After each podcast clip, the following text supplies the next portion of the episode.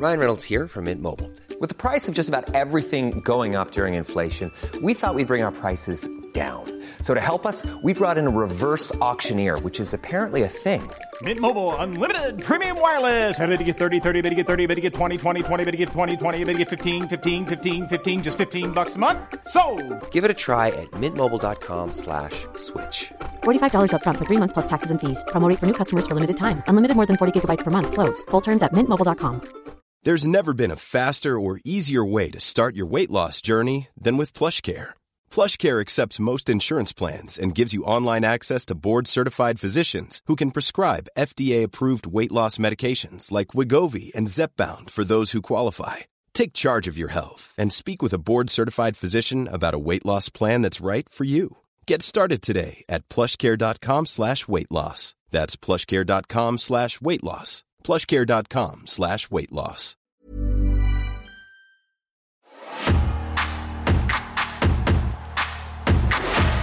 Do you like it or do you not like it? I will be the new face of all elite wrestling.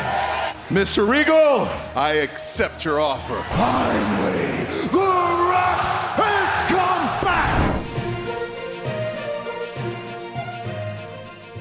It's the Cultaholic.com Wrestling Top 10. We get together every month, at the end of every month, and go through some of the big stories uh, that have taken over Cultaholic.com. Who be we? I be Fake Geordie, radio presenter without portfolio, yada yada yada, Tom Campbell, and I am with the editor in chief of Cultaholic.com, Mitch Wadden. Hello, Mitch. Hello, Tom. How are you?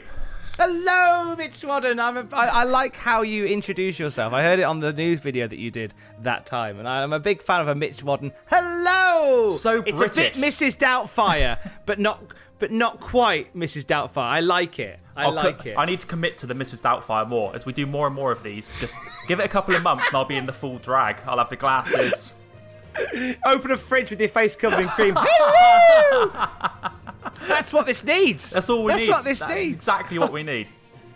Uh, uh, it's been a month. Uh, it's been another month as we're kind of in the real world, sort of verging on the way out of the, the, the, the cesspit that we've lived in for 18 months, the hellscape that has been planet Earth uh, during the coronavirus. Uh, Mitch, you went and got your jabs on the day of recording. Well, is this jab numero uno? This is jab number one. Yeah, I've just got back from having a needle shoved into my arm by a, a lovely old lady called Doris. So thank you, Doris. just a that. normal Friday Oh, for Mitch Watt. Just happens, yeah, just a weekly occurrence. I don't know about you, Tom. Uh, when I went, they gave me the sports package in mind, so now I've got Sky Sports Oh. News going around in my head constantly.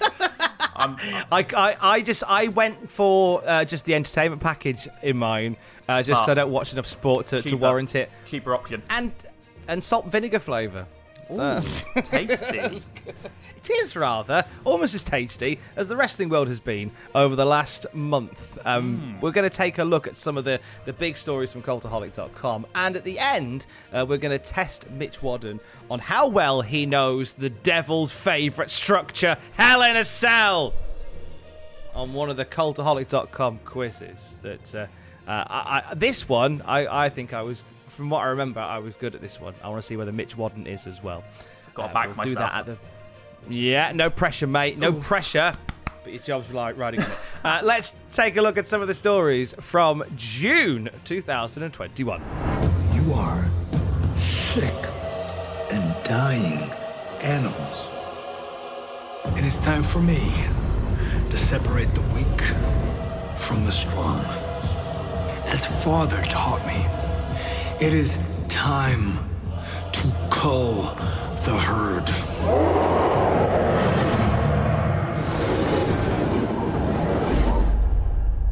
I was really excited for this Dark Father stuff. Um, it was actually, for the most part, created by myself. Uh, I wrote a lot of the context, and slowly but surely, it was going to unfold into an obviously more understanding of what he was talking about. In all the time, all my conversations I've ever had with Vince, he was always very positive about me. I, I have a good relationship with Vince. Um, I always, always told him how I felt.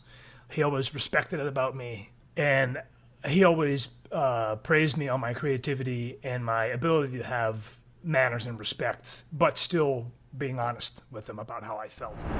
Jeez, we're starting in a similar way to last month with mm. releases from WWE. As you heard there, Aleister Black.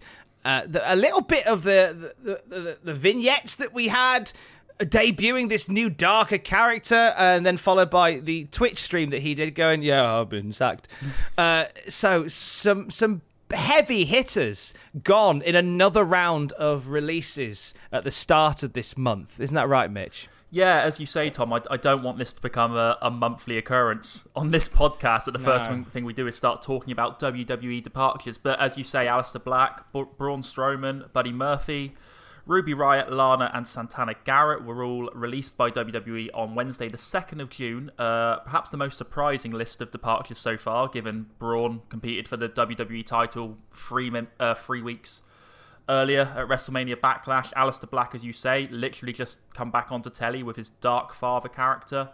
Uh, but yeah, these departures uh, continue an ongoing company wide shake-up in WWE, which has seen multiple main roster talent, NXT and NXT UK superstars let go, and of course, heavy redundancies in backstage backstage divisions. That's easy for me to say. That vaccine's kicking in, uh, such as the television production department and WWE studios. So I think what we're basically saying here, Tom, is WWE are still being quite thrifty very much so. Now, since you know, touch wood, since the uh, the actual since that story came out and since those names came out, it's gone a little bit quiet on the Western Front in terms of releases because there were numerous sources that said, look, this is basically going to be like a Wednesday thing going forward.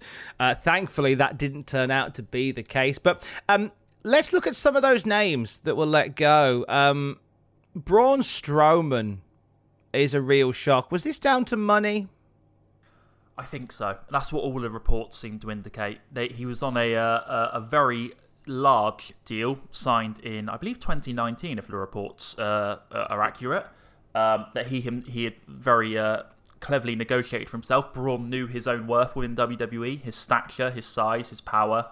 So he let his last deal run down to the wire and negotiated what uh, is reported a seven-figure downside lovely money if you can get it. And that mm-hmm. deal would have uh, run out in 2023. But with WWE uh, being uh, careful at the moment, if we put it nicely, Braun was always going to be one of those names potentially, and as has been the case, on the chopping block because his release apparently wasn't a, a massive surprise backstage in the end. Was it a case that people were I see. I would have surprised me again, like we mm, like we said at the beginning, like somebody that was in the the main of one of the main matches at WrestleMania Backlash for the WWE title being let go. I'm struggling to think of a time where that has happened, where and, and, and away from anything controversial happening, just literally a case of releases and you know thanks for being in the main event for our most prestigious belt the other day off you go mate um, Aleister Black is another name. Tommy End, uh, now an independent star once again. Uh, talk of AEW possibly for Aleister Black. Any more word on whether that's going to be a thing? Well, Dave Meltzer, our good friend Dave over at Wrestling Observer, he said last week that from everything he's heard, every indication is that uh, Aleister Black, Tommy End, I'm sure as he'll be known, will be going to AEW. Um, I think that's probably the right move for him. Uh, we've we've uh, we talk about Aleister Black. Oh, I was gutted, Tom. I was gutted when Aleister Black mm. left WWE. He was a, a firm favourite of mine and not treated right on the main roster, but finally seemed like we were getting somewhere with him. I can't wait to see what he does next because I think, given just a little creative freedom and a chance to spread his wings, he could be something special. I really think so. Um, but a- yeah, AEW seems most likely for him. Ruby Riott was a name that really sent some shockwaves backstage when it was announced that Ruby was leaving WWE.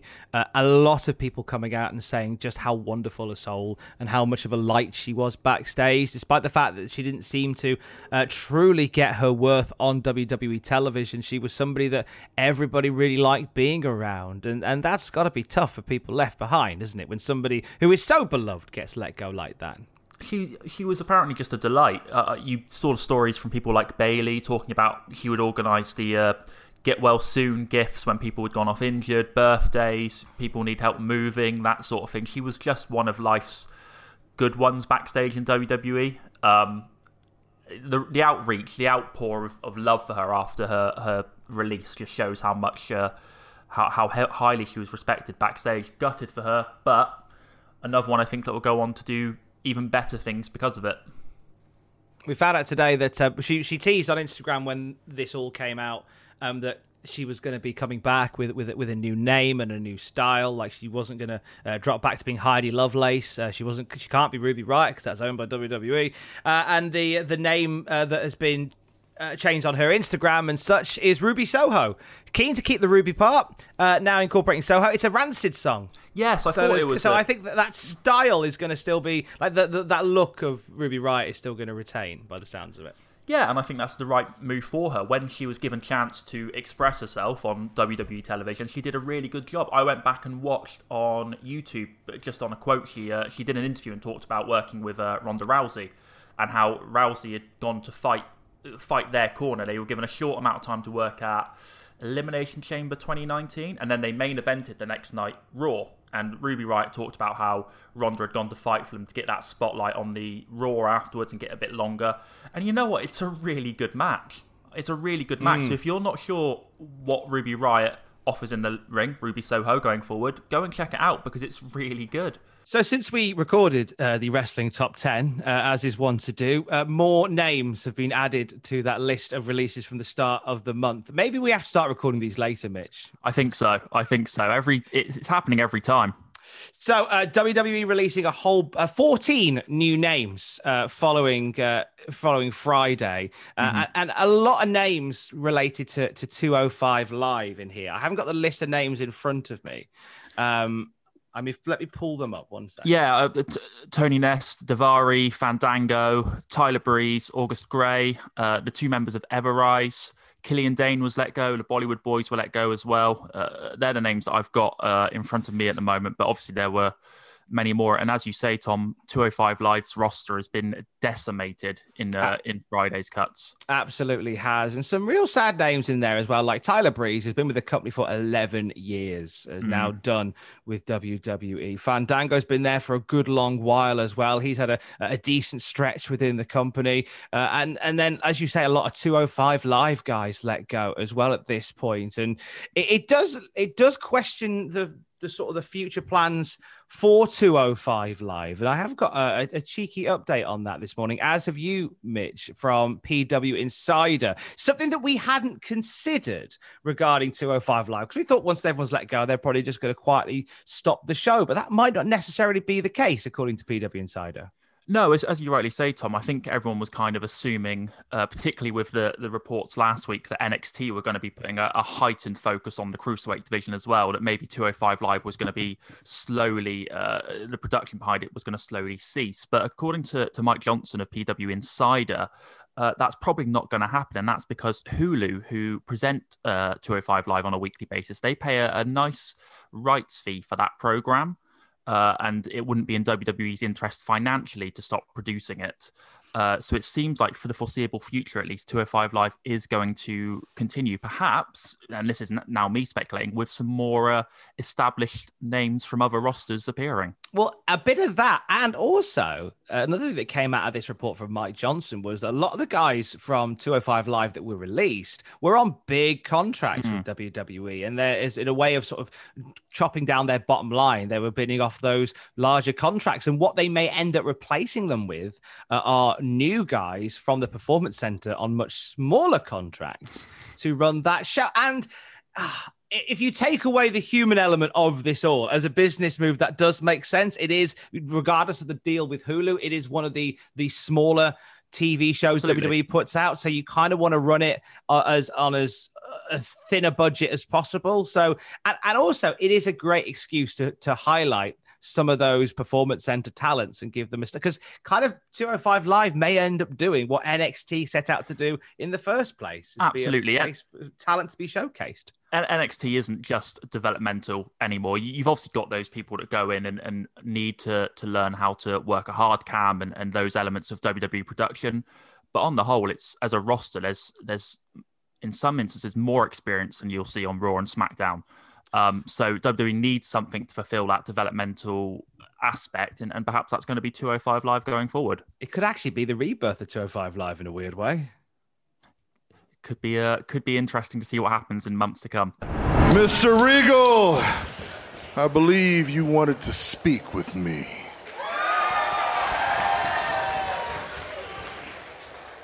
I did, Joe, but not in these circumstances. It was for talk later, but you're here. And I,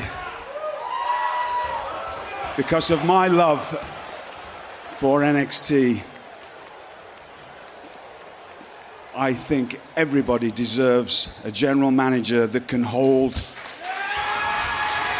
the position with the integrity and the respect that it deserves. And so I would like you to be the new general manager of NXT. Joe, I am no longer able to keep this up. I have put too much of my life Regal, Regal, this. please, please, please. I can say without a shadow of a doubt, my answer is absolutely not. You see, I've always understood that I made your life hell while I was here, but I always afforded you respect.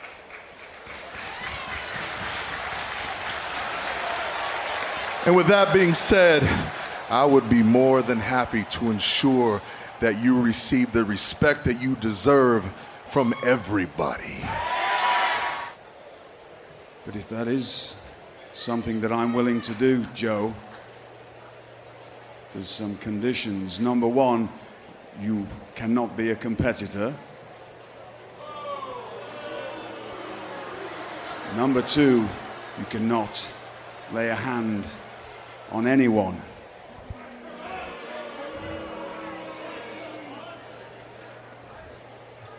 Unless provoked.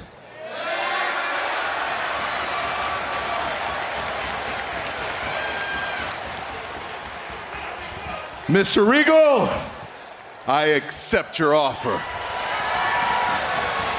Which only leaves one more question to be answered, and that's what are you still doing in this ring?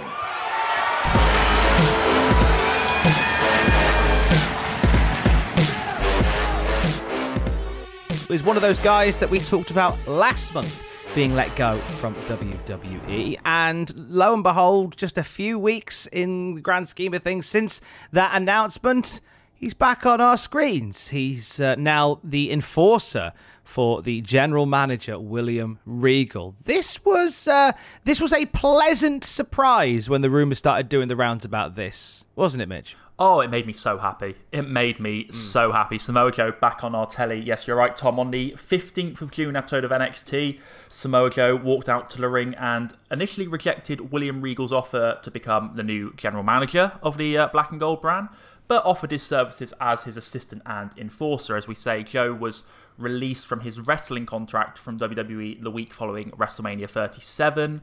Uh, rumours then began surfacing at the very start of this month he could be returning to the company.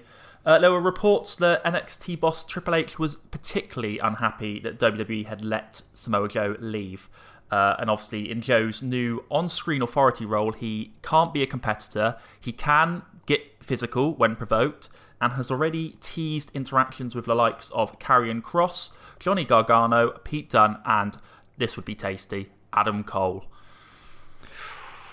It would be a tasty little uh, little encounter there, an appetite wetter. But let's go back to uh, what you said there about about being Triple H that was the one that pulled this through. This really suggests that there is a a chasm in the company because you have WWE Raw announces Samoa Joe let go, and within just a department just a, f- a few foot down, in theory, somebody else going, "Well, why did you get rid? We'll have him back." Like this seems this, this seems a a bit of a mess for oh, somebody within the same company to not know and to have to sort of push to get somebody back on the books afterwards.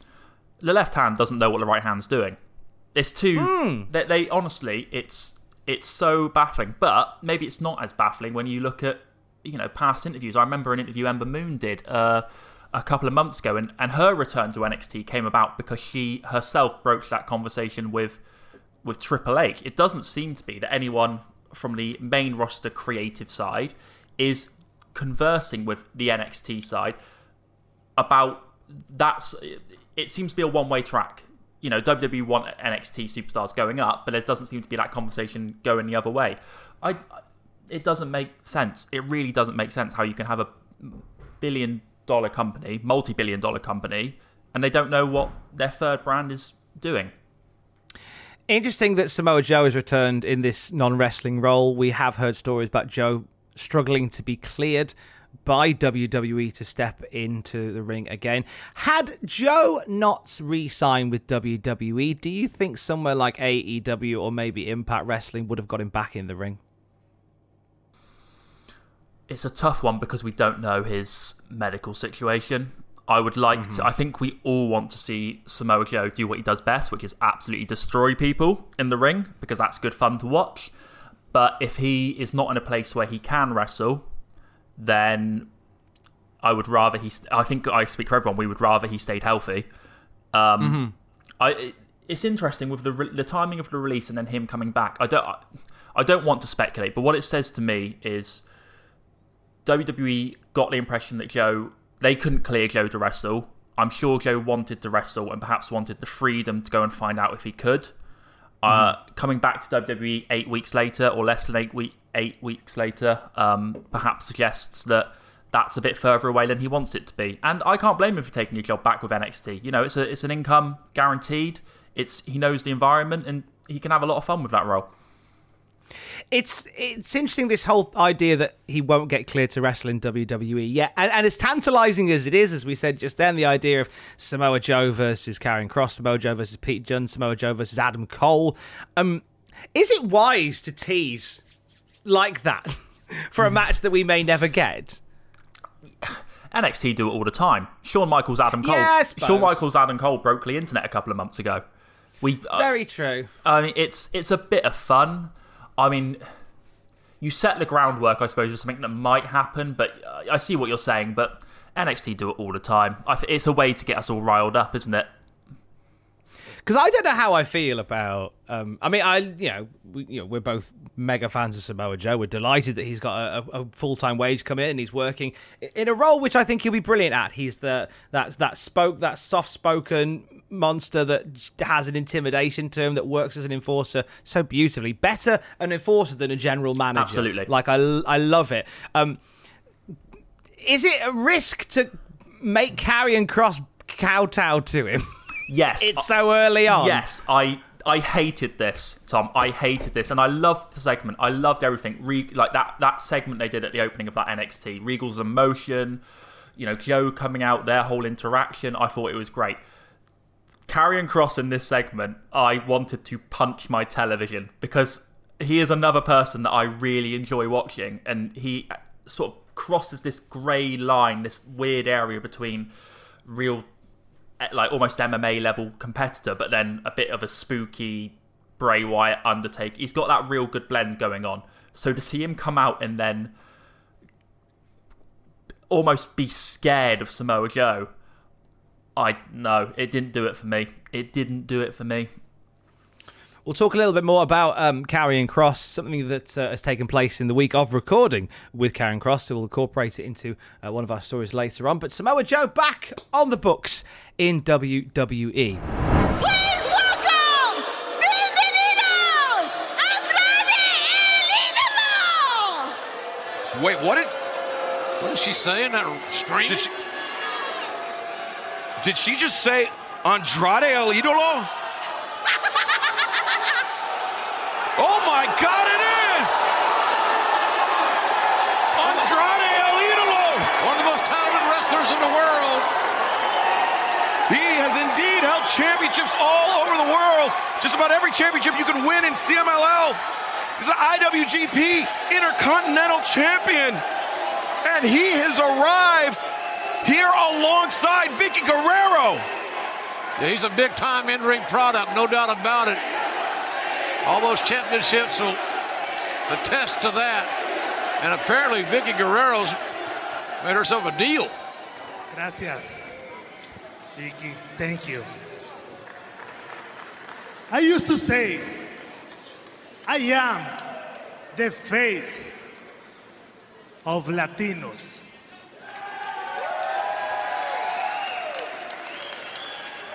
But today, I am saying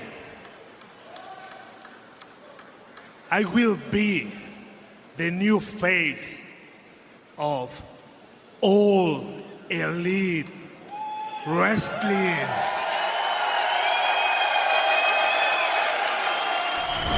Over on the AEW side of things, a former NXT champion made their presence felt uh, with the shrill voice of Vickie Guerrero welcoming Andrade El Idolo to All Elite Wrestling. So I think Andrade joining All Elite seemed like an obvious one. I agree. I agree. It's it's been rumored for a little while. Um, obviously, Andrade was released by uh, WWE back in March, having asked for his uh, asked to be let go by the company. Didn't have a 90 day no compete clause apparently. So uh, there's that. Uh, but yeah, and then Andrade rocks up on AEW on the first Friday of the uh, of the month. Um, I'm not surprised. There was a lot of talks about his contract status with AEW, particularly regarding creative control. Um, but I'm excited to see what he can do. It seems like a natural fit. And I know it feels obvious every time someone leaves WWE. Oh, let's see what they do in AEW. But this one did feel like a natural fit. This one does feel like they're going to do something good with AEW with AEW with Andrade. I'll tell you what I loved about about this, and it's it's a weird thing to uh, appreciate about this segment because Vickie Guerrero is the uh, is the, the the manager for Andrade, a great fit. This is going to be a fun pairing. But Vickie is such a heat magnet, such a heat magnet that they are booing Vickie out of the building the moment she starts talking. To the point where I don't think the fans hear her announce Andrade because she says it and the, the crowd level doesn't really change. And it's only when he walks onto the ramp that people then go, oh, look, it's him. but it's a testament to, to the, the heat that Vickie Guerrero brings with her, that she announces the hottest free agent in, in the industry. And people can't hear because they're too busy booing her. oh, she's fantastic. She is absolutely fan- and she embraces it. She embraces it. I mean, this is the, you know, this is the woman that was married to one of the most popular wrestlers of all time in, in Eddie Guerrero, and she's shown just how much she gets the business because she is now one of the biggest heels ever in professional wrestling. It's incredible. But but to your point on, on Andrade, it was it was a bit strange because I watched it on the telly and you almost didn't hear it. So very very peculiar moment, but also a really nice surprise, if a little understated, if I may say so. I felt like with someone like Andrade, they might go a bit bigger. It did feel a little, yeah, a little understated. I think is the, the right word here mentioned this on the Cultaholic podcast the other week when I was on. Like a lot of AEW's debuts seem very similar, whereby they'll have an ex WWE guy walk out in a lovely suit, either sign a contract or declare this is the era or the beginning of the genesis of Andrade El Idolo. Like they'll and, and and there is a similarity to all of them. I you know you. There is more than one way to debut a guy, right? right, Mitch? You would hope so. You would hope so yeah. because I'm kind of just I'm going to be worried the next time it's you know Tommy End's going to turn up in AEW wearing a really sharp Hugo Boss suit and he'll sign his contract in the middle of the, the ring, interrupting a Tony Schiavone interview. Um, no, they need to. They do need to try and find a, another way to to capitalize on this. I miss like proper surprise debuts. I mean, like Royal Rumble, AJ Styles at the Royal Rumble. I miss like jumping out of the crowd and attacking someone. Give us a reason to be invested in that. Okay, it's great he's there, but you haven't told us what he's there for. I think they did a sit down interview with him, with, with Andrade, uh, uh the week later or last week. Um, and it kind of started to explain what he was looking to do in, in AEW, and brilliant, lovely, fantastic. Thank you for that. But give us like a reason to be hooked onto someone immediately. Give us a reason to tune in the next week and go, oh my goodness me, Andrade's just attacked Kenny Omega. He's just attacked Miro one of your champions. Give us a reason to then go, I need to see what happens next week. In terms of uh, attacking wrestlers, uh, let's put our fantasy booking heads on. Who do we want to see Andrade face in AEW? Everyone. No, that's that's, Every, that's, that's such a cop out. At the same time, a massive Andrade versus All battle royal. Oh, there's just so many. Uh, Darby Allin, Sammy Guevara, Chris Jericho. Miro, like I said, I mean, we're getting Kenny Omega uh, um, for the AAA Mega Championship in, in August, I believe. So, you know, give them a reason to fight again. Oh, the list is endless. What about you, Tom? I I love the idea of um, Andrade versus Pac. Yes. I feel like they have a similar energy, the and, and, and a similar sort of style that would complement each other really nicely. And I think they could make a stonker of a match. I think that's the word, a stonker of a match. But then, like in terms of, like as you say, like in AAA, it's and, and and Andrade away from AEW is going to be doing stuff for other promotions as well. Like the idea of him working with with some big Mexican talent as well. Like I love the idea of of, of, of giving us Andrade versus Penta, Andrade versus Phoenix. Like you can really mix that up. Uh, there was um, there's a lot of discussion about Andrade versus uh, Alberto Del Rio taking Yes. place Mhm. as well. So he's got a he's got a, a rapidly filling up calendar of of potential dream matches with with people. Kenny Omega, I think, is going to be a, a real standard bearer. I do believe, but we'll, we'll see what happens with him. He's a, it's another new name for AEW, and it's Andrade El Idolo. McIntyre, will this attempt work? Here it. Oh, uh, MVP again. But MVP was taken out. Lashley got the cover.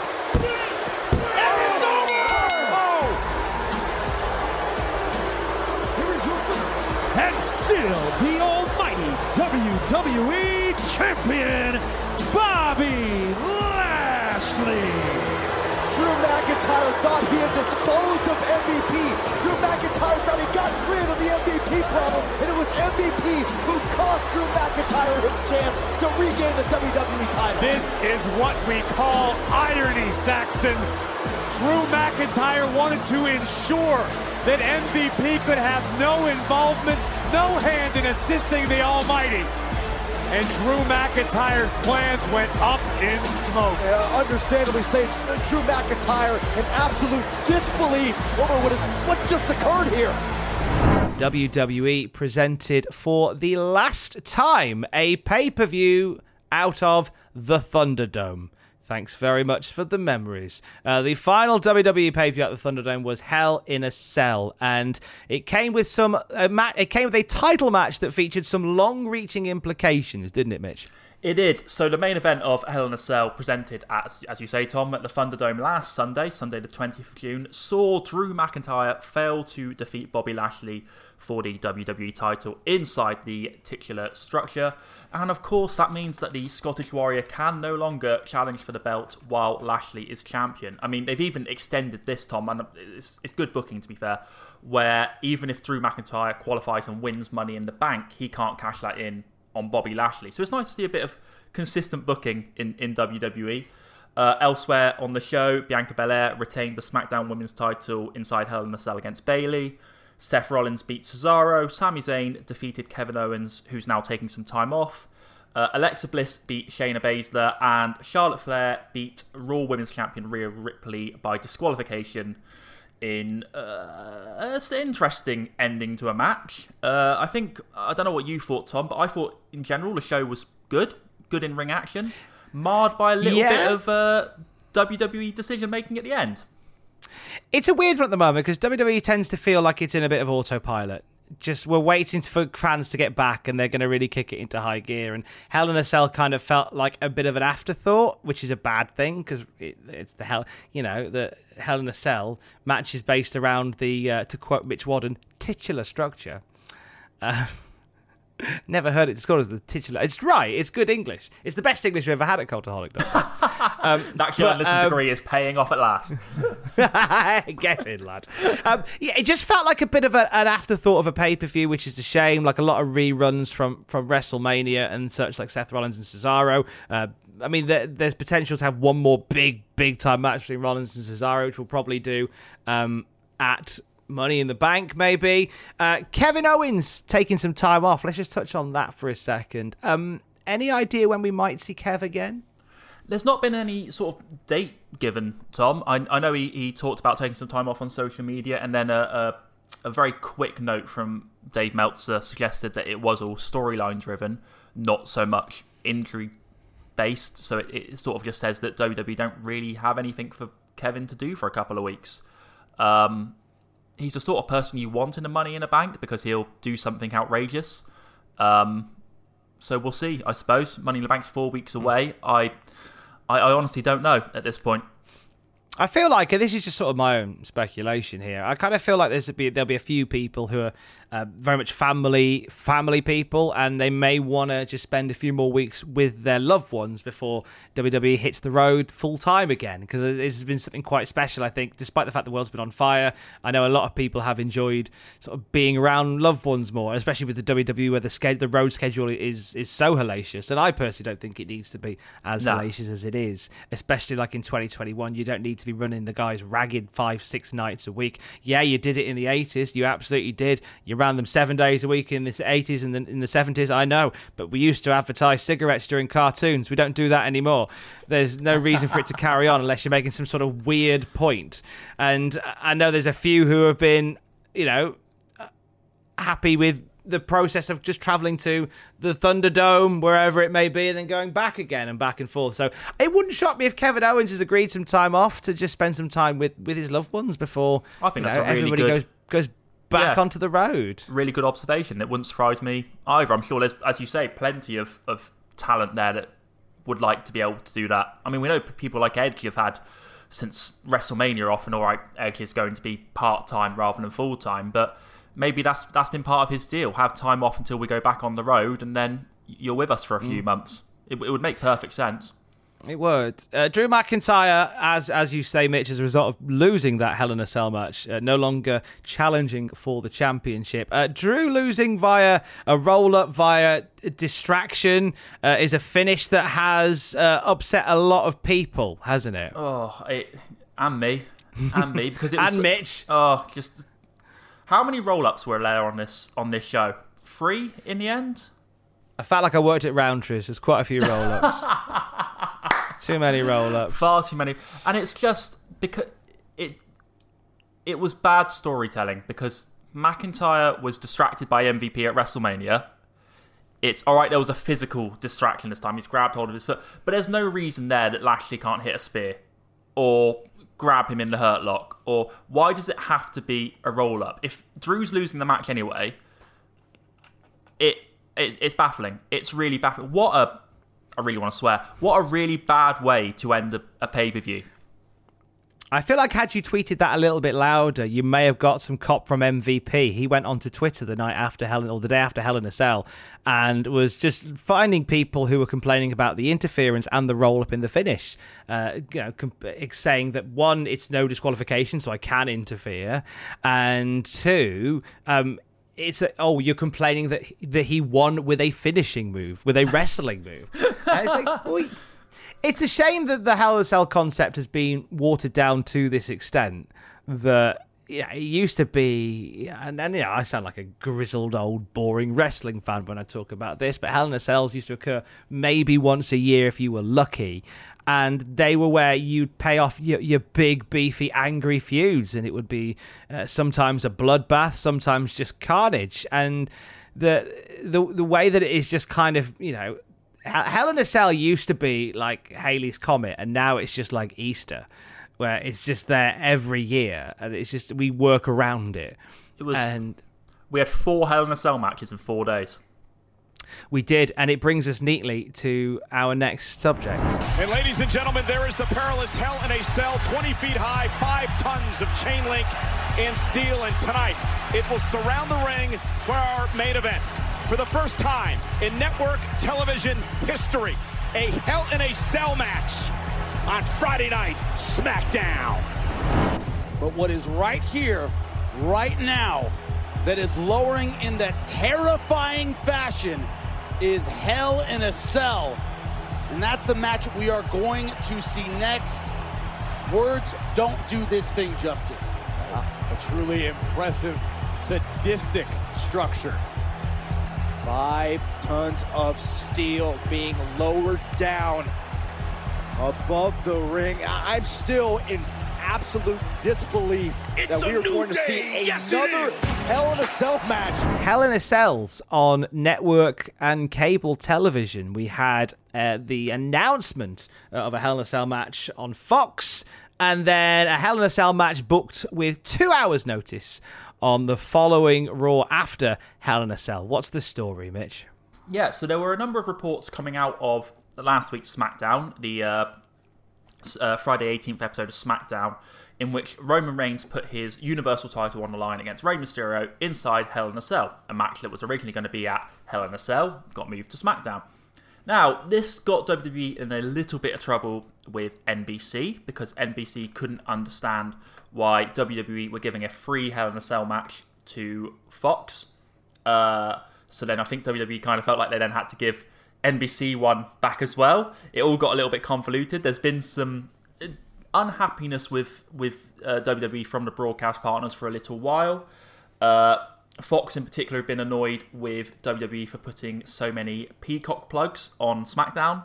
So WWE are making a habit at the moment of upsetting their uh, biggest financial uh, investments, which is going well. Um, this is this is a real issue because it was during during the start of, of lockdown 2020. Remember we talked about this how uh, Fox and NBC kind of gave WWE a, a massive amount of leeway because they were because WWE were like, you know, we're struggling to put live content on, and even Fox, Fox and NBC both went, look, we know the world is on fire. Um, it doesn't have to be live, but we would just like first run. So if you tape something, that's fine. And it was a great opportunity for WWE to, to, to bank a bunch of content and let the guys stay home during a pandemic. And they, for the better part, chose not to and carried on doing live stuff anyway. So at least at least early 2020, there was some good favor with Fox and NBC.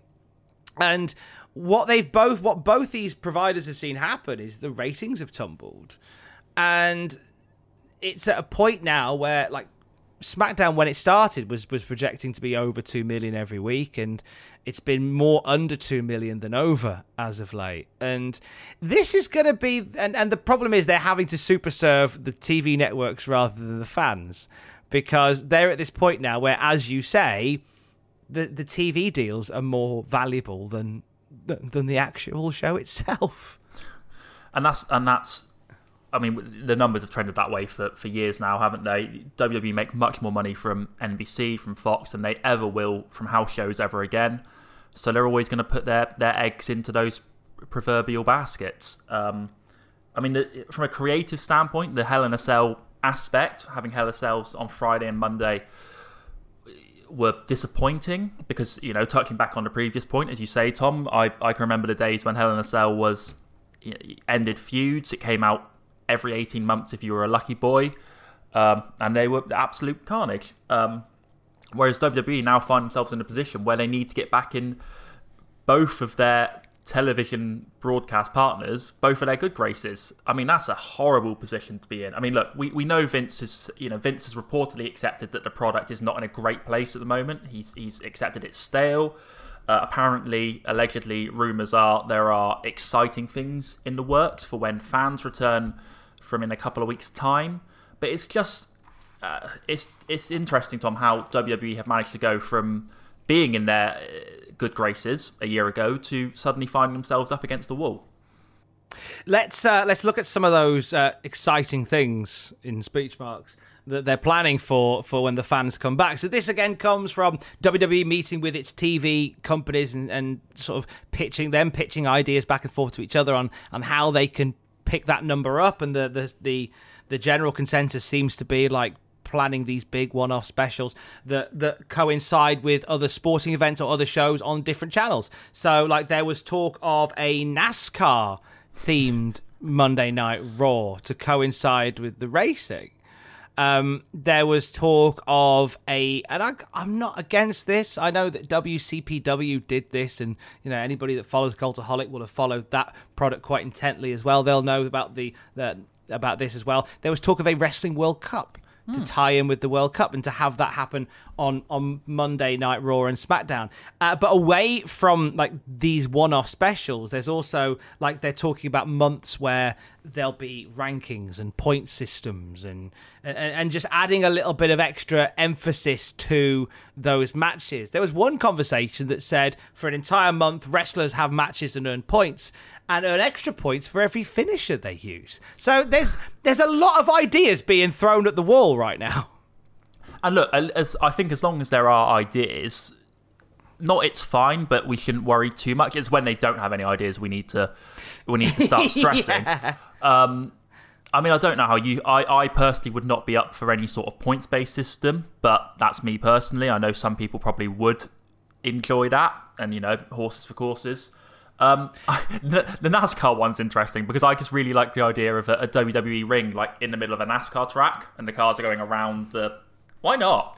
Yeah, Try it's a it. good it's a good device to bring back Bob Holly as well. Should you choose to go that way, bring back Thurman Plugg. WWE does The not world have needs enough him now more than ever. Bob Holly. We need more Bob Holly. If you if you take one Wait. thing from your podcast, yeah, What I love, Bob Holly talking about Bob Holly was always one pitching ideas. Like this is a great story that's come out over years.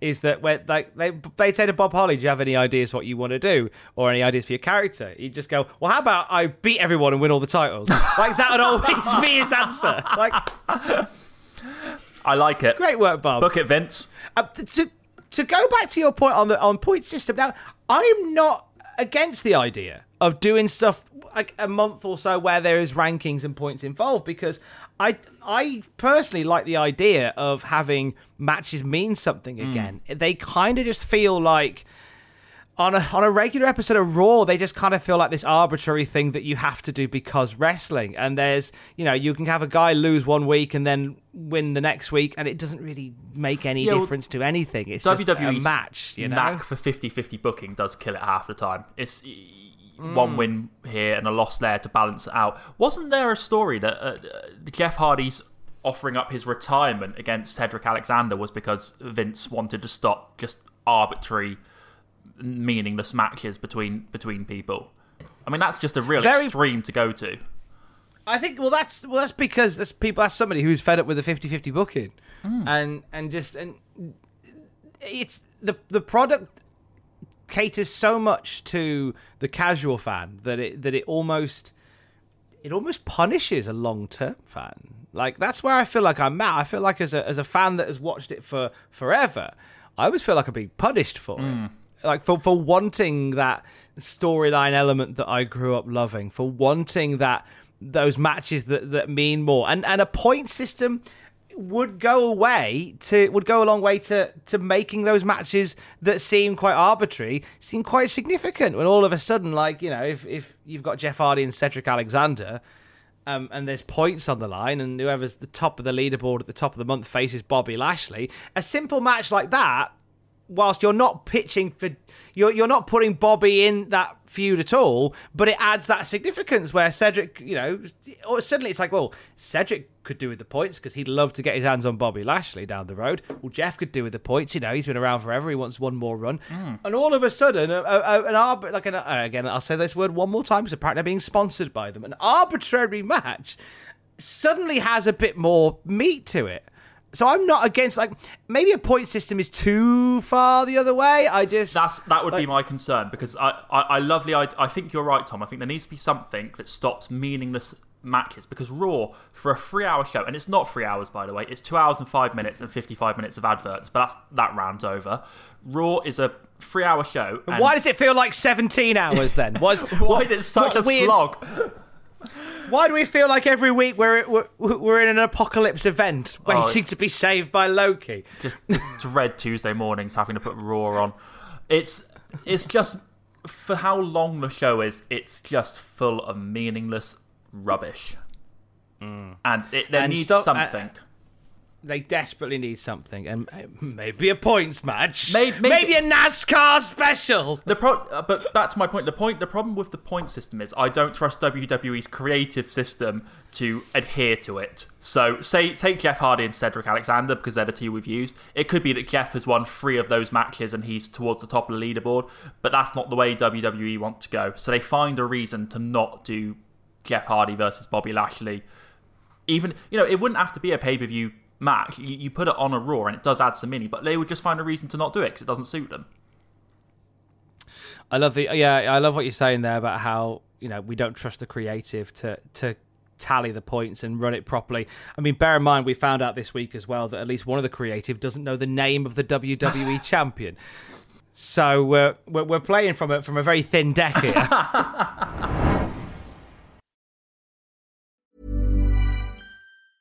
Cool fact a crocodile can't stick out its tongue. Also, you can get health insurance for a month or just under a year in some states. United Healthcare short term insurance plans, underwritten by Golden Rule Insurance Company, offer flexible, budget friendly coverage for you. Learn more at uh1.com. Here's a cool fact a crocodile can't stick out its tongue.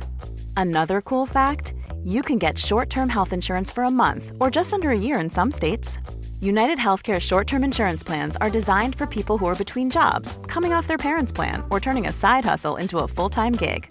Underwritten by Golden Rule Insurance Company, they offer flexible, budget friendly coverage with access to a nationwide network of doctors and hospitals. Get more cool facts about United Healthcare short term plans at uh1.com.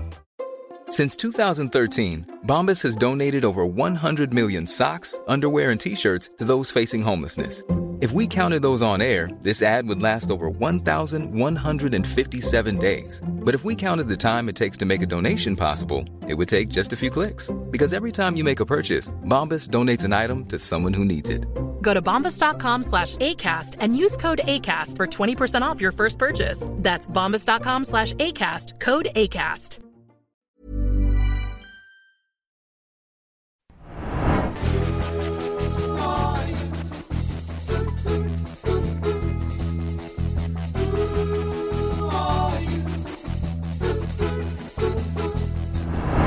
This young lady that's accompanying Eva? And Naomi's battling someone we have no idea who it is. Obviously, Naomi came prepared for a fight, but it's tough to prepare for the unknown. Introducing. What is it again? My name's. Ah, hold on. Her name is Doudrop. Yes, Doudrop. The Doudrop is on the middle rope, and now Eva Marie wants to get on the action. Eva Marie is now legal. Eva Marie now legal in with Naomi. She looks surprised. She tagged herself in. Because Eva was obviously so impressed by what Doudrop was able Oh, to look do. at, look the at this. Corey. Are you paying attention here? Oh, oh, oh, oh. Well, isn't that something? The Ballad of Piper Niven has been a conversation over the last couple of weeks. So, Piper Niven from NXT UK, massive part of the history of Insane Championship Wrestling. She made the ICW Women's Championship a World Heavyweight Championship by virtue of taking it across the world, defending it on different continents. She is a star of wrestling in Japan. She has uh, she's scratched her, you know, she she scratched and clawed to get to where she was as part of ICW. She was an obvious choice to be part of NXT UK, and there she was on Monday Night Raw just a few short weeks ago. What's the story here, Mitch? Yeah, so on the uh, 14th of June episode of Monday Night Raw, Eva Marie comes out for her quote unquote long awaited re debut uh, for a match with Naomi. But it's not just Eva Marie on her own, she's been joined by NXT UK's Piper Niven. But no one on commentary seems to know who this young woman is. No one in the building seems to know who Piper Niven is. Anyway, Piper defeats Naomi very quickly. Eva Marie announces that she is the winner of the match, and we are all left exceptionally confused. Fast forward uh, another week after some, uh, I think we should call it some fair criticism on social media. We get a backstage segment with Eva Marie and who is only being referred to as her protege. And Eva Marie introduces this young woman as Doudrop. Doudrop. And Her name's Doudrop. everyone in the UK collectively cried. now, to give some, I don't want to say credit because it's not credit, but to give something extra, it did look like during the segment, Piper was trying to say her name was Piper, trying to introduce herself in that way. Um, and at the time of recording this, it looks like she may have already split from Eva Marie, given that she refused to tag in with her during their match with Naomi and Asuka on Raw. But it's just depressing. It makes me sad, Tom. It makes me cry. Now, the the conversation about why don't you name Piper Niven? It was there was a big reaction to that online. There was a, a, a large amount of people who said this is Piper Niven. She's like a decorated women's champion. Why? And, and not just a de- and, and I get that like outside of your universe, people don't exist in Mhm. WWE. I get it, but she's part of one of your brands. Like Yeah. she's NXT UK. She's she's on the books for NXT UK. She's if you type in Piper Niven WWE, there are videos that exist of her as Piper Niven, and I had a conversation with somebody, uh, a, a few conversations where people said, "Well, you know, when when ba- Dabba Kato came back, they were like, who's this guy?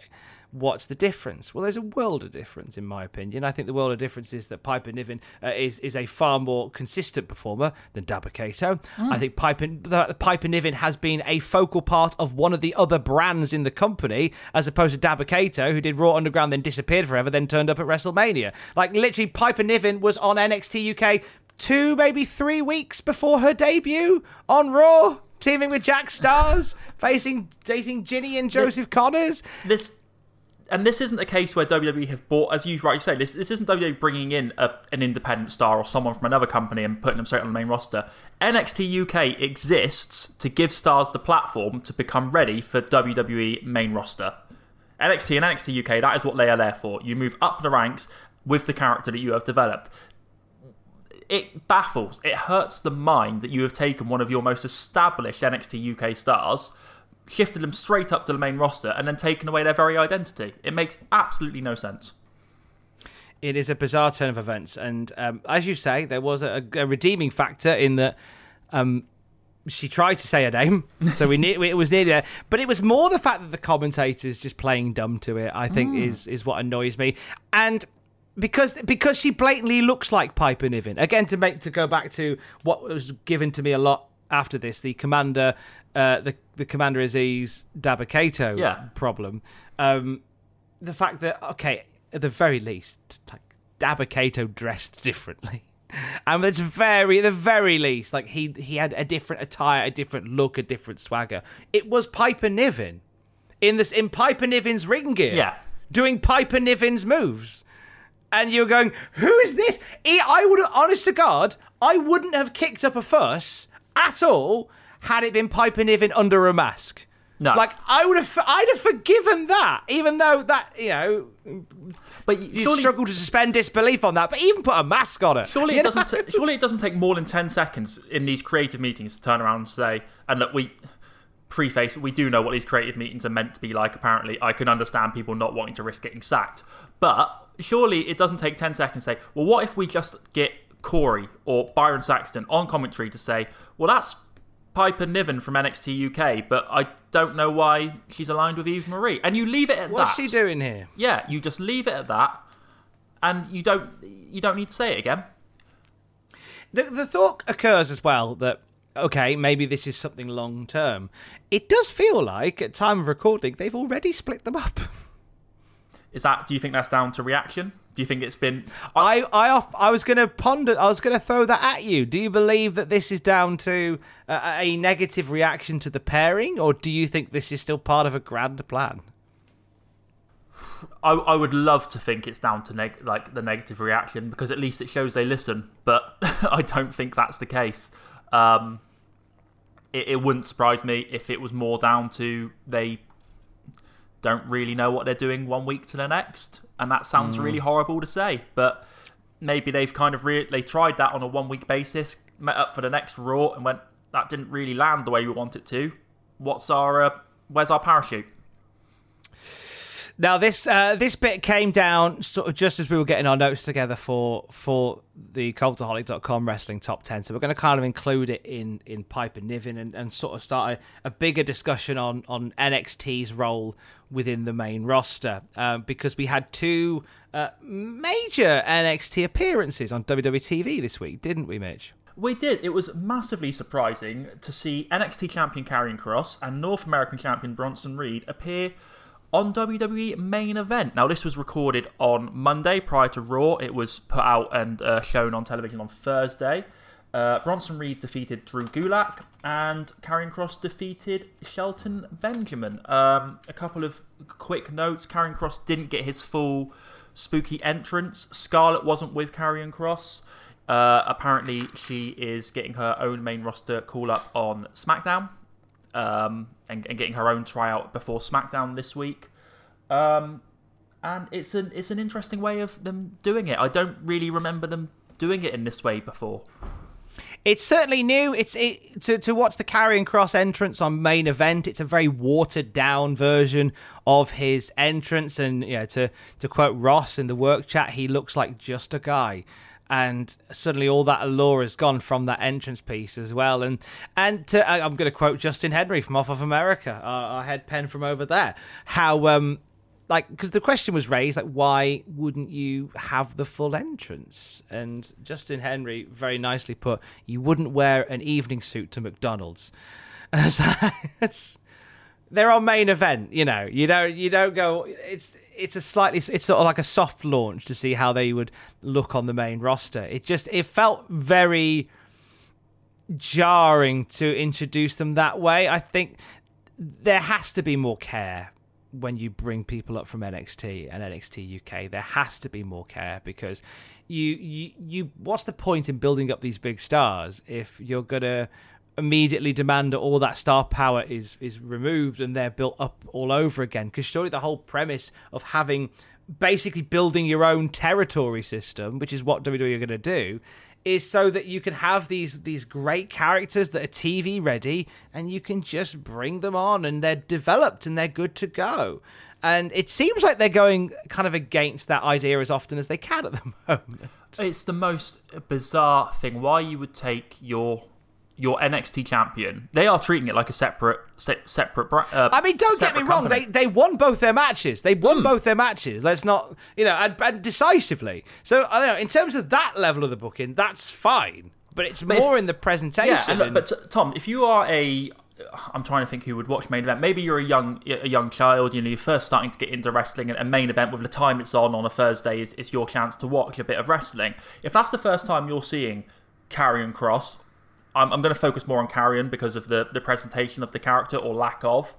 That's your first, you know, that's your first impression of this this man who is the NXT champion, and you don't really get a feel for what he's about. So it's not going to land the right way because you've not given him the full the full package a lot of these decisions come down to obviously writers within WWE and the guy at the top of the NXT tree, which brings us to our next story. It's a funny thing to me sometimes that in our business, everybody is so worried about where people are going to go or land or how is this going to play out long term in the future. How about watch it? Do you like it or do you not like it? Do you like it and, and do you like it? Do you have to say, well, I like it, but I, oh, I like this other thing more? Or I like it, but I don't like it as much as I like that one. Like, just, it's just watch it or don't, you know? And, and stop trying to figure out where everything goes. Fans ruin their own stuff half the time. Trying to figure out where everything goes and why it's going there and how, and then trying to pick up their phone and go search for the thing to find out what it is that can ruin it for them so they're not surprised when it happens. Like, I, I don't understand that. Um, I, I'm, I'm thrilled with what the brand is. I'm happy with where it is. Do I want it to get better? Yes. Do I want it to grow? Yes. Do I want it to expand? Yes. But again, people will take this line, and use it out of context, and joke. It's a marathon, not a sprint. I'm, I'm not here to make a brand that's around for a few years or, or a few minutes or, you know, I, I want it to be long term. And, and how's it going to be long term? It's, it's, it's going to morph and evolve. It shouldn't be the same. If it's the same three years from now or four years from now as it is right now, we made a mistake. It's just like people, you grow. If you're the same person four years from now, you didn't grow. It was ahead of a WWE NXT takeover that Triple H led a media call. What went down, Mitch? This is fun, isn't it, Tom? I'm looking forward to getting into this. Triple H took part in his usual pre NXT TakeOver media call on Thursday, the 10th of June, and he made some rather salty remarks about wrestling fans, while also commenting on equality between male and female performers. So I'm going to read out the entirety of uh, Triple H's quote here. When he was asked about frustrations regarding talent being misused on the main roster, he said, It's so funny to me sometimes how in our business everyone is so worried about when someone is going to about what someone is going to do or land or how it's going to play out long term in the future. How about watch it? Do you like it or do you not like it? Do you have to say, I like it, but I like this other thing more? Just watch it or don't, and stop trying to figure out where everything goes. Fans ruin their own stuff half the time trying to figure out where everything goes and why it's going there and how, and then trying to pick up their phone and search for the thing to find out what it is, and then they can ruin it for them so they're not surprised when it happens. I don't understand that. Triple H would then also be asked about potentially sending talent to the uh, NWA All Women's pay per view, which is being headed up by Mickie James, or if WWE will ever do their own show again like that, such as a, an Evolution. And Triple H said that they'd already done that, and to him, equality is equality. If he wanted to do an all men's show, he would get criticised. So Triple H has stirred the internet wrestling community pot quite heavily. Fans ruin their own stuff half the time trying to figure out where everything goes. If you how about watch it? It's so funny to me sometimes how in our business everyone is so worried about where someone is going to go or land or how is this going to play out long term? How about watch it? Do you like it or do you not like it? It comes back to the point I made earlier. Like, I feel like I've been punished for being a long term wrestling fan because I. I want the best for the wrestling that I watch, and it's comments like that that that, that really that do make you go, "All right, Yeah. I won't." If they're my two options, Mr. Triple H, head of NXT, then I won't bother. It, You think about this in any other line of work, in any other line of sport, right? It- Where, yeah, it's something that you always wish. If somebody was to ring customer service and you work at Tesco and they were to say, "Look, if you if you don't like the way you were spoken to, don't shop here." Or if if a football team, if the manager was to say, "Look, I've seen everybody kicking off at me about playing this formation. If you're not happy with how I run this team, don't support it." It's that. It is. You, It's you've, you've hit the nail on the head. It is. And the only. I'm not trying to um, play down what Triple H has said because it was very. Uh, it certainly riled a lot of people. The only thing I can think, and it- I'm going to use the football manager analogy, Tom, is we. It's just a fact now that main that on the main roster NXT talent are not treated correct. You know, they, they are not utilized in the same way. And the only thing I can think is this is Triple H's way of trying to put the quote unquote heat on himself rather than on Vince McMahon. So what you'll see in football sometimes is if a, a football team is not playing particularly well, Jurgen Klopp does it all the time. Jose Mourinho used to be really good at it. If they've had a particularly bad performance or lost to a team they shouldn't have lost to, they will say something absolutely outrageous in the media so that all the headlines are about them. My favourite one ever is Oh. Jurgen Klopp once made a comment. I think they'd lost to Burnley, and they shouldn't have lost to Burnley. And he made a comment about the grass being too long on the pitch. He thought he, he said the, uh, the the groundsman had clearly left like the grass half an inch too long to stop them playing the football they wanted to play. And that was that was the that was the newspaper headlines the next day. No one talked about how bad Liverpool were. They were talking about crazy Jurgen Klopp and his grass, you know, measuring stick. So, So, do you think Triple H is Jurgen Klopping us? I think Triple H is Jurgen Klopping us. I think Triple H is trying to divert. He, couldn't go out and, you know, he can't go out and bash Vince McMahon in a media call, can he? I mean, aside from the fact he's his boss, he's also his father in law. So he's not Hmm. going to go out and say, no, Dave Meltzer, you're absolutely right. The talent that I've spent years cultivating and, and turning into WWE talent are then mistreated. So I, I think I think to an extent Triple H has tried to do something a little bit what he thinks is clever. Before, uh, actually, it's funny you mentioned obviously because that was uh, a response to a question set by Dave Meltzer. Um, but Dave Meltzer, because Dave Meltzer talked to you know and asked about like the the the call ups from NXT being wasted on the main roster, and Triple H made this weird analogy with the NFL, and said how um, like people will get called up to play for an NFL team and then they won't get used properly. It's like how how do you compare? It's it's you know it's not like Eli Branning's being called up to to play a milkman. like a wrestling postman, like it's it's such a weird analogy because wrestling, whilst it whilst it prides itself on being like a sport, it's not a sport. It's you you're deciding how they do. Hmm. You can't then go, well, hey, look, it's not up to us whether it works or not. No, it's it's hundred percent up to you. It's hundred percent up to you. If you're putting a square peg in a round hole, you can't go, "Oh, the, the peg's not round enough." No, no, you're trying to put a square peg in a round hole, and I'm blaming the, the, you're peg. yeah. But it's the peg's fault for not conforming. Like you're the problem here. Um, and This, it's, this it's- analogy's just I- got me. I just now I'm imagining Cristiano Ronaldo moving club and being announced as Doudrop. It's that. Who's Yeah. this guy? We've never seen him play football before. Only wrestling. Only Only, wrestling. wrestling. It's when they make those analysis that that, that, that really, really shines through. Um, do you think we will reach a point where we do see NXT call ups uh, handled with a bit more grace, or is this just sort of like part and parcel with with the wrestling now? I think this is just it for a bit, Tom. I think this is just where we're at, and you know, we've seen plenty of stories and rumors about certain NXT talent just downright refusing to get called up. I think it was um, Alexander Wolf in a recent interview said he knows of people that have turned down the opportunity, turned down the chance at more money just to stay on NXT because they they're enjoying what they're doing so much on NXT, and also don't want to get shuffled into that pack on the main roster. It's understandable because you know, 80% of that talent is not used to their full effect. I can see possibly a time where Triple H is sort of in the Vince McMahon position, where you have got because for, for all the all the, the the department moving and shaking within WWE over the last two months, like surely you could merge like the Raw, SmackDown, and NXT departments to create that more that synergy. Because from from conversations like this, where Triple H is is defending the undefendable, mm. to to Triple H having to hear about Samoa Joe getting sacked before going, no, hire him back, we'll have him. Like there's a real disconnect at the moment between Raw and SmackDown and NXT.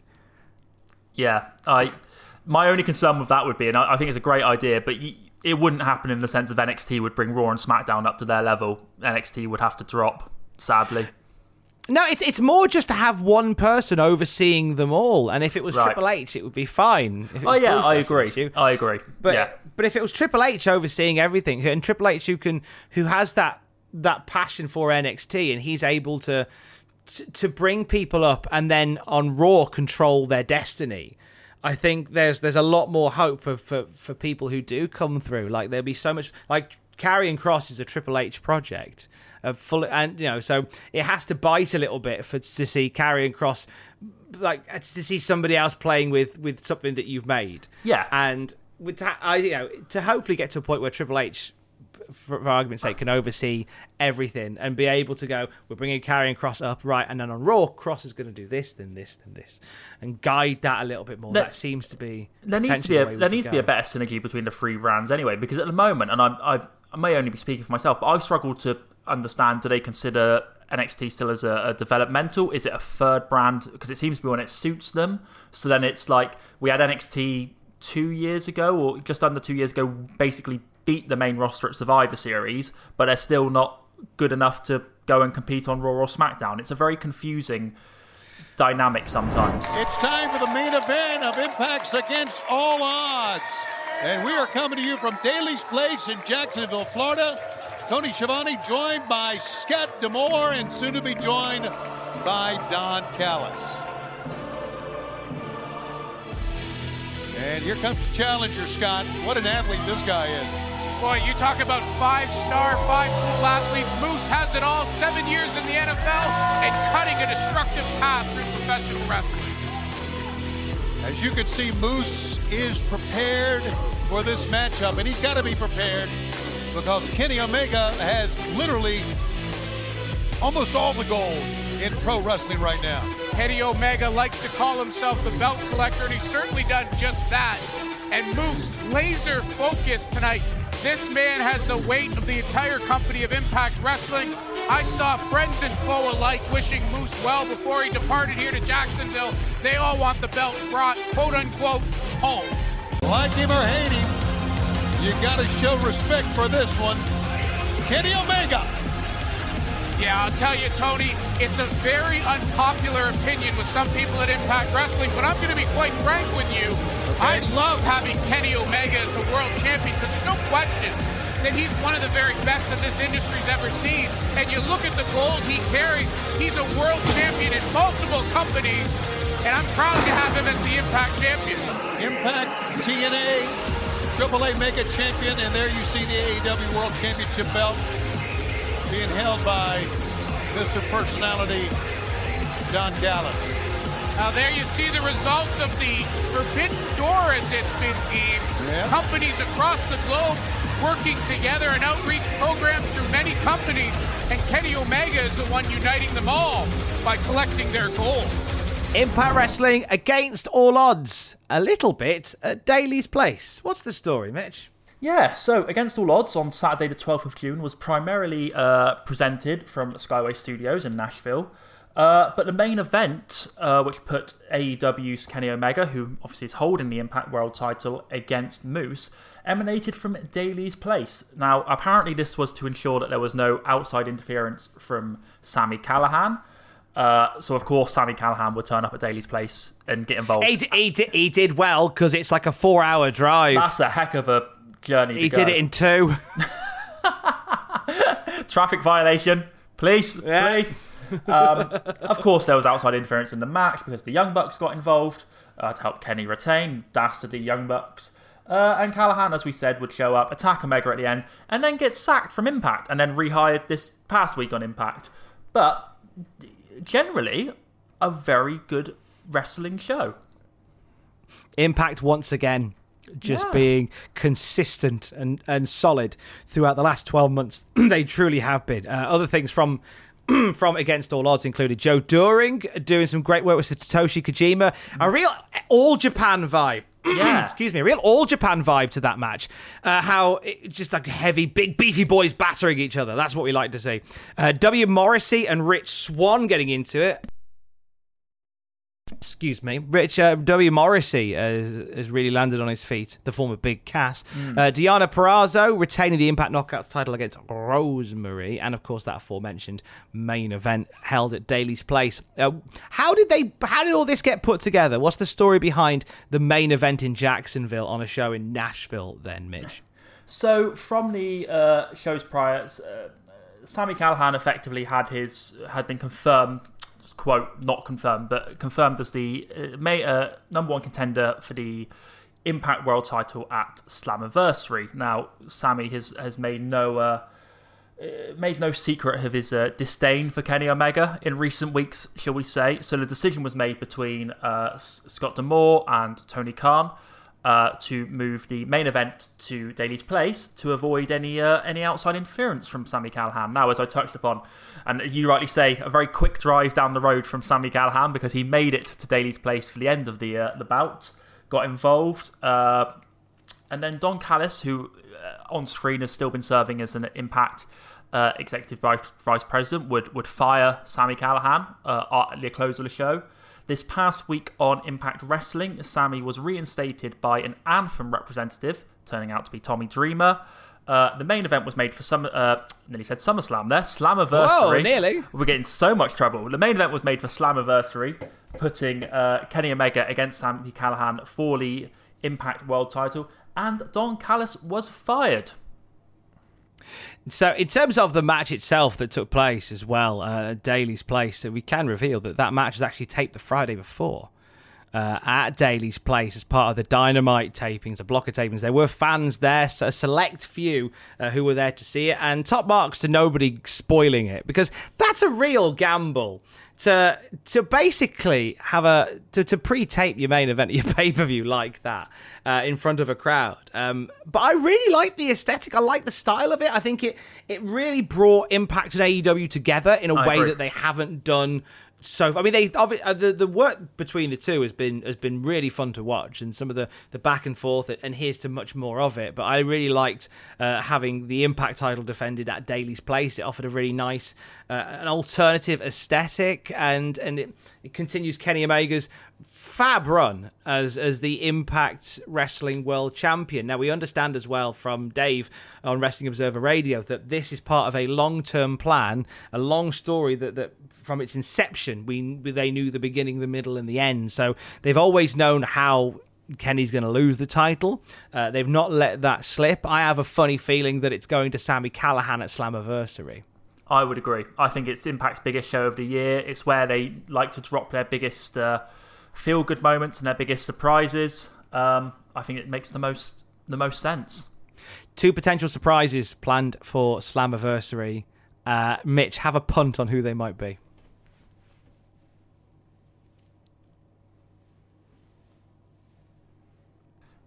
It's tricky. It's really it. Oh, there's. I'm just because one is said to be a former WWE name, isn't it? And I'm trying to. I, I don't think it is going to be, but I'm just fancy book just because a couple of the matches I want to see. Daniel Bryan. Wow. And I don't. And th- it's a big shout, but that's just me being absolute fancy booking. I'd love to see Daniel Bryan against some of those names in Impact. Daniel Bryan, Sami Callihan. Yes, please. Like it, I like it. Uh, I want to, I want to throw out there potentially Buddy Murphy. I think he'd be an amazing fit for be a great Impact. fit, yeah. Uh, before you know, as, and obviously there's that relationship between Impact and New Japan. I know that Buddy has said that he's keen to do stuff in New Japan, and I think it might be a little gateway to Mhm. get him there. Um, the Iconics, I Yeah, think. I think so too, and I think they'd be My another shout is the fit. Iconics. I think they'd be They've another got- great fit.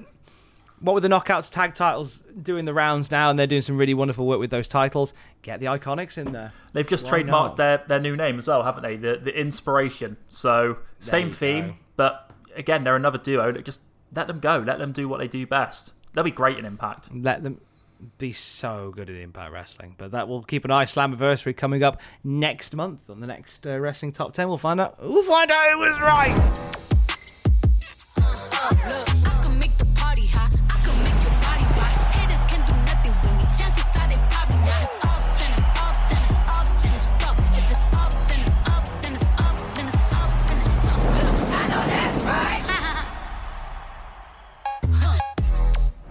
SummerSlam 2021. Huge plans uh, for the show out of Vegas. What's the story, Mitch? Yes, so this will be why I said SummerSlam earlier. Sorry, Impact fans. but uh, SummerSlam 2021 coming to us from the uh, Las Vegas on Saturday, 21st of August. The promotion reportedly determined to make this the biggest party of the summer uh, on on a WrestleMania level, apparently, to really celebrate getting fans back. Uh, they're reportedly going to bring out all the big guns, so all the indications are that John Cena's coming back for a match, reportedly with uh, Roman Reigns. A lot of rumours that Edge is coming in for a match against Seth Rollins. There are still question marks over uh, superstars like Brock Lesnar and Becky Lynch. What we do know is Stephanie McMahon, during an interview last week, did promise plenty of surprises. How excited for SummerSlam are you, Tom? I'm really up for this. I think any of that, it's coming out of Vegas. It's going to have a massive feel. First stadium SummerSlam since Wembley. Wow. Wembley. Uh, so uh, there's a lot to top there, you know. Looking at maybe, hey, do you know what? What if this is the night we bring out Harry Smith? I doubt it is, but you'd love to see it. You'd Yes, love to please. see it. Uh, did a did a video on the YouTube channel, youtube.com slash cultaholic, uh, all about some of those surprises that have been rumoured and innuendoed for SummerSlam. And um, you've mentioned some of those names there. People like Edge is amongst it. I think Edge may even be making a return ahead of SummerSlam to set something up with possibly Seth Rollins, as you said. Uh, I love the idea of a John Cena Roman Reigns showdown. Um, Lesnar is is a maybe. It's still not quite. We're not quite sure whether or not we're going to get a Brocky Brocky Doodah at WrestleMania. Um, but if we do, oh WrestleMania, well a WrestleMania size SummerSlam rather. Uh, if we do, it could be against Big Boy Bobby Lashley. Uh, the that is really the the one marquee match I want to see Brock Lesnar have. I don't know if I'm as invested in a, in Brock and Roman again uh, as I am for Brock versus Bobby. You know, No, I agree with you. I, and my and my question is, if you don't have Brock versus Bobby at SummerSlam, who do you have against Bobby at SummerSlam? there's that's there because it's quite unless you know you do Kofi Kingston again, which is still fine, but yeah, I just think if you're going to make it a big show, go big. Um, here's a name that that only a few people have said, but I think it's quite possible for SummerSlam at, in Vegas. Cardi B. Now, Cardi Yes. B has been linked with with WWE, hasn't she? hmm Yes, there's been a, a, a lot of social media interaction between Cardi B and particular WWE superstars. I believe Nick Khan even did an interview and said he would like to try and get people like Cardi B involved at events like SummerSlam. And there was a, uh, a report, I believe, from Fightful Select saying that WWE were hopeful of having Cardi B involved in some capacity at this year's show. So, I mean, when WWE do celebrity involvement right, it's done really well. So they've, in terms of celebrity involvement, Bad Bunny went as well as it could have done, even better. So th- there's a bit of you know good grace there for celebrity involvement. Let's see what they can do. Well, she's doing the soundtrack for the pay per view, so it's it's could it could be a case she could be a part of it. Mm. It seems like she'd be a good host. I don't think want, so. I want to do, want to do much more than, than maybe a host. I think that would that would be enough for me. I think. Tom, do you listen to much That'd Cardi B? Mate, I am always listening to WAP. I believe that it's it's it's the new Imagine. I love saying that because every time I say something's the new Imagine, people get really cross. Oh my gosh, that's WAP that- is. I think replace the American national anthem with, With WAP, WAP. at SummerSlam. yep, just do it, you Vince, cowards. Vince Roman stood on the stage. Oh. Hear the signal, WAP. Aretha Franklin. No, that'd be. That's a different dream. That's a different dream. Finally,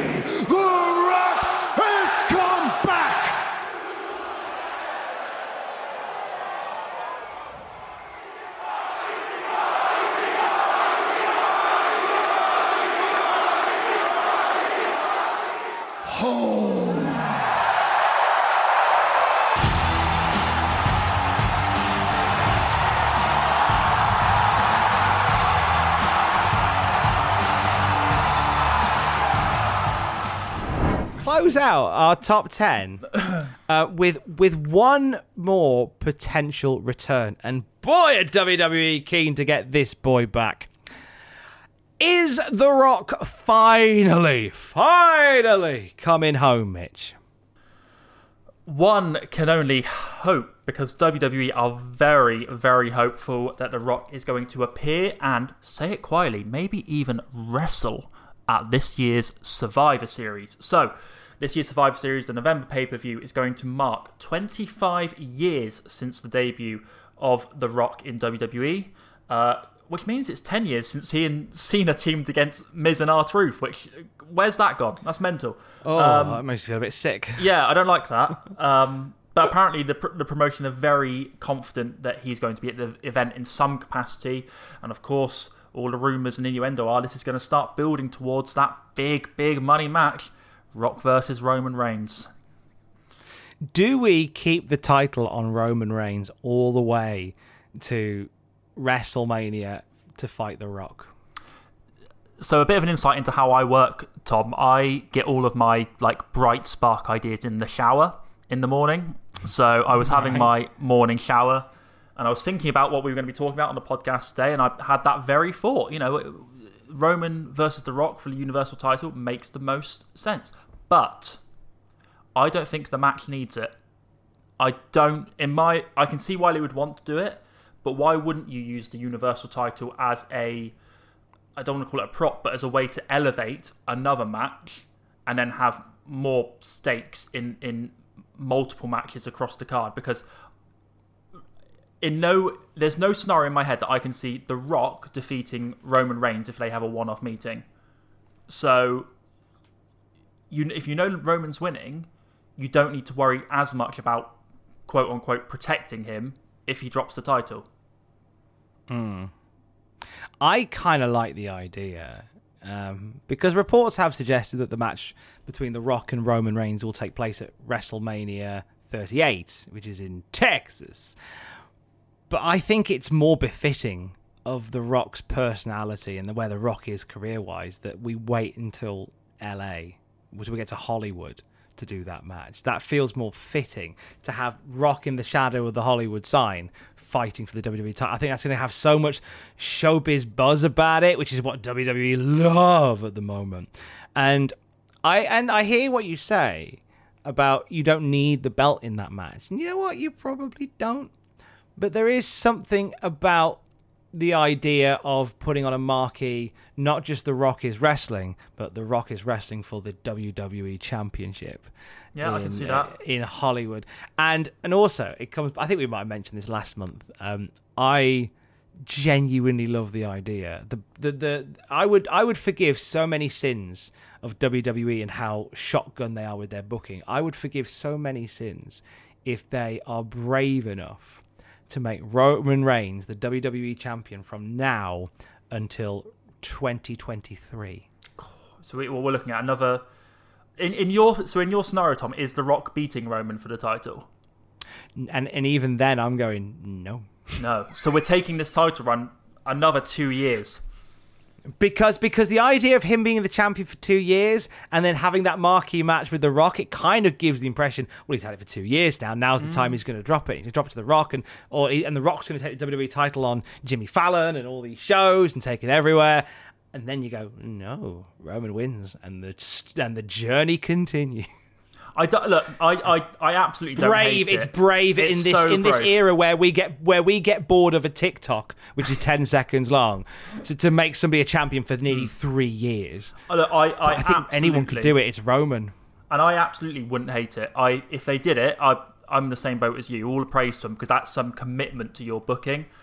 Uh, I just my personal opinion, particularly if they do it next year, is you could use what is what Roman has effectively created as the championship in WWE over the last year to elevate a couple of other stars. Now, who those other stars are is is the big question, and and to be honest, I don't have those answers right now, but. I think there's an argument for both. I really do. Here's an interesting one, though, Tom. If The Rock does wrestle at. Survivor Series, who do you want to see him wrestle?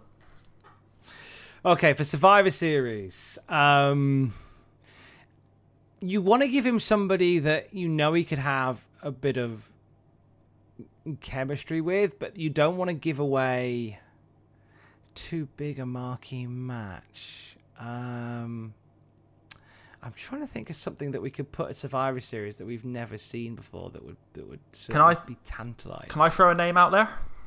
Yeah, go on then. Randy Orton. Randall Randall Keith. Randall Randall Keith. Have we done Rock Randall Randall Keith? We had a handicap match at WrestleMania 20, We did, yes. and they, I think if I remember right, Orton, as as he does occasionally on Twitter when he's late nights and he's enjoyed himself, sends a few ra- uh, rowdy tweets out, and I think one of them was challenging The Rock to a to a match at one point. I there's just think about that in my head, like okay, we've never seen it. Let's see what they can do together. I kind of think it might move more down the line of. I don't think we'll get like a. a we'll we'll get told the Rock is going to be at Survivor Series, but we won't really get told in what capacity. Hmm. And I could I could see them doing something like. You know, like having a guy like a Baron Corbin out there just running Yeah. grief, and then The Rock coming out and having a match with Baron Corbin like there and then and battering him and winning. And hey, well done, happy happy anniversary. I could see I could see that, and then Yeah. because then you're because you're still saving that that big money match, that big money feud for WrestleMania in Vegas, in in, in Hollywood.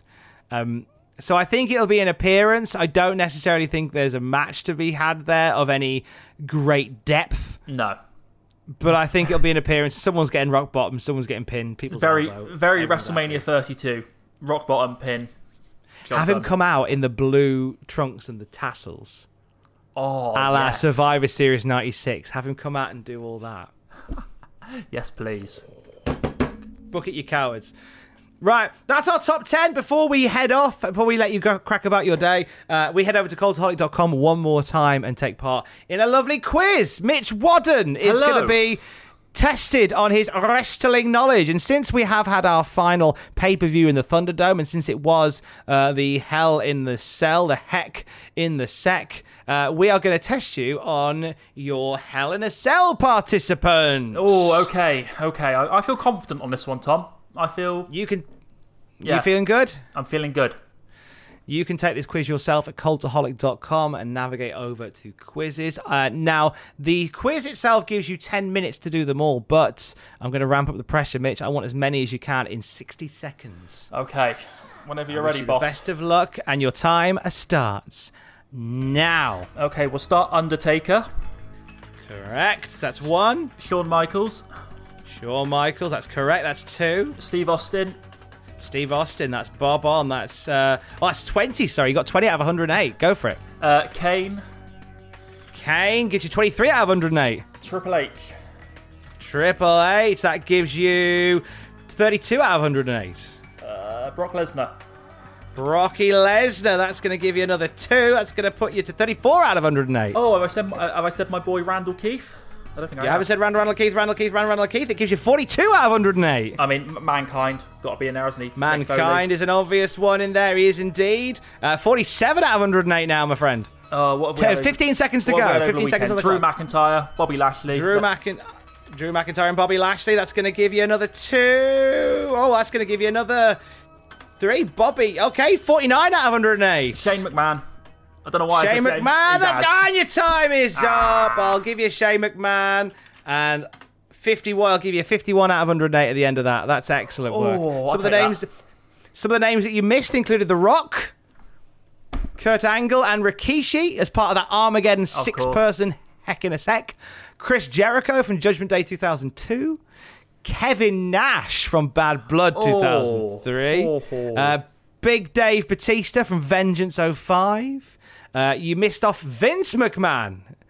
He was in the Unforgiven 2 Oh, on the, 3 the triple- handicap. Yeah, with Big Show as well. Yeah. Along with the Big Shoe. Uh, Edge, could have given a nod to Edge. He was in SummerSlam 08. Uh, John Cena uh, was in the was in Hell in Cell in 2009. CM Punk, another one. Cody Rhodes and Ted DiBiase did a tornado tag Hell in a Cell. Of course they Uh, Mark Henry is in that list as well. Uh, there was a triple threat with Alberto Del Rio, John Cena, and CM Punk. Uh, CM Punk and Paul Heyman faced Ryback in a handicap Hell in a Cell. Uh, Daniel Bryan was in there in 2013. Both Seth Rollins, Dean Am- oh, all three of the Shield, Seth Rollins, Dean Ambrose, and Roman Reigns have been in Hell in a Cells, along with Rusev. Uh, you missed all the female participants: Charlotte Flair, Sasha Banks, and Bayley. Wow, you just made me Uh, sound like an and Becky absolute Lynch. sod. Absolute terrible Jeff person. Hardy's in there, Bray Wyatt, Big E, Xavier Woods. Uh, you didn't quite get and and this threw me right. This is news to me. Monday Night Raw, 26th of September 2011. There was a dark match Hell in a Cell that Uh, featured John Cena, Alberto Del Rio, CM Punk, Dolph Ziggler, and Jack Swagger. Yeah, it lasted like four I never got that. It lasted. It lasted about four minutes, if I remember right. And they were, yeah, it was. I didn't- Oh, by the way, now here's a treat for you: a Hell in a Cell match for the WWE title with five people. It's like, okay, Just thanks for coming to the pay per view. That's amazing. cheers, guys. And and that and thanks for coming along to the Cultaholic.com Wrestling Top 10. Uh, it's been uh, myself, Tom Campbell, joined by Cultaholic.com's editor in chief, Mitch Wadden. Let's get back together next month, shall we, mate, and see what, what nonsense we've got to talk about then. Oh, Tom, I can't wait already. Looking forward to it, mate.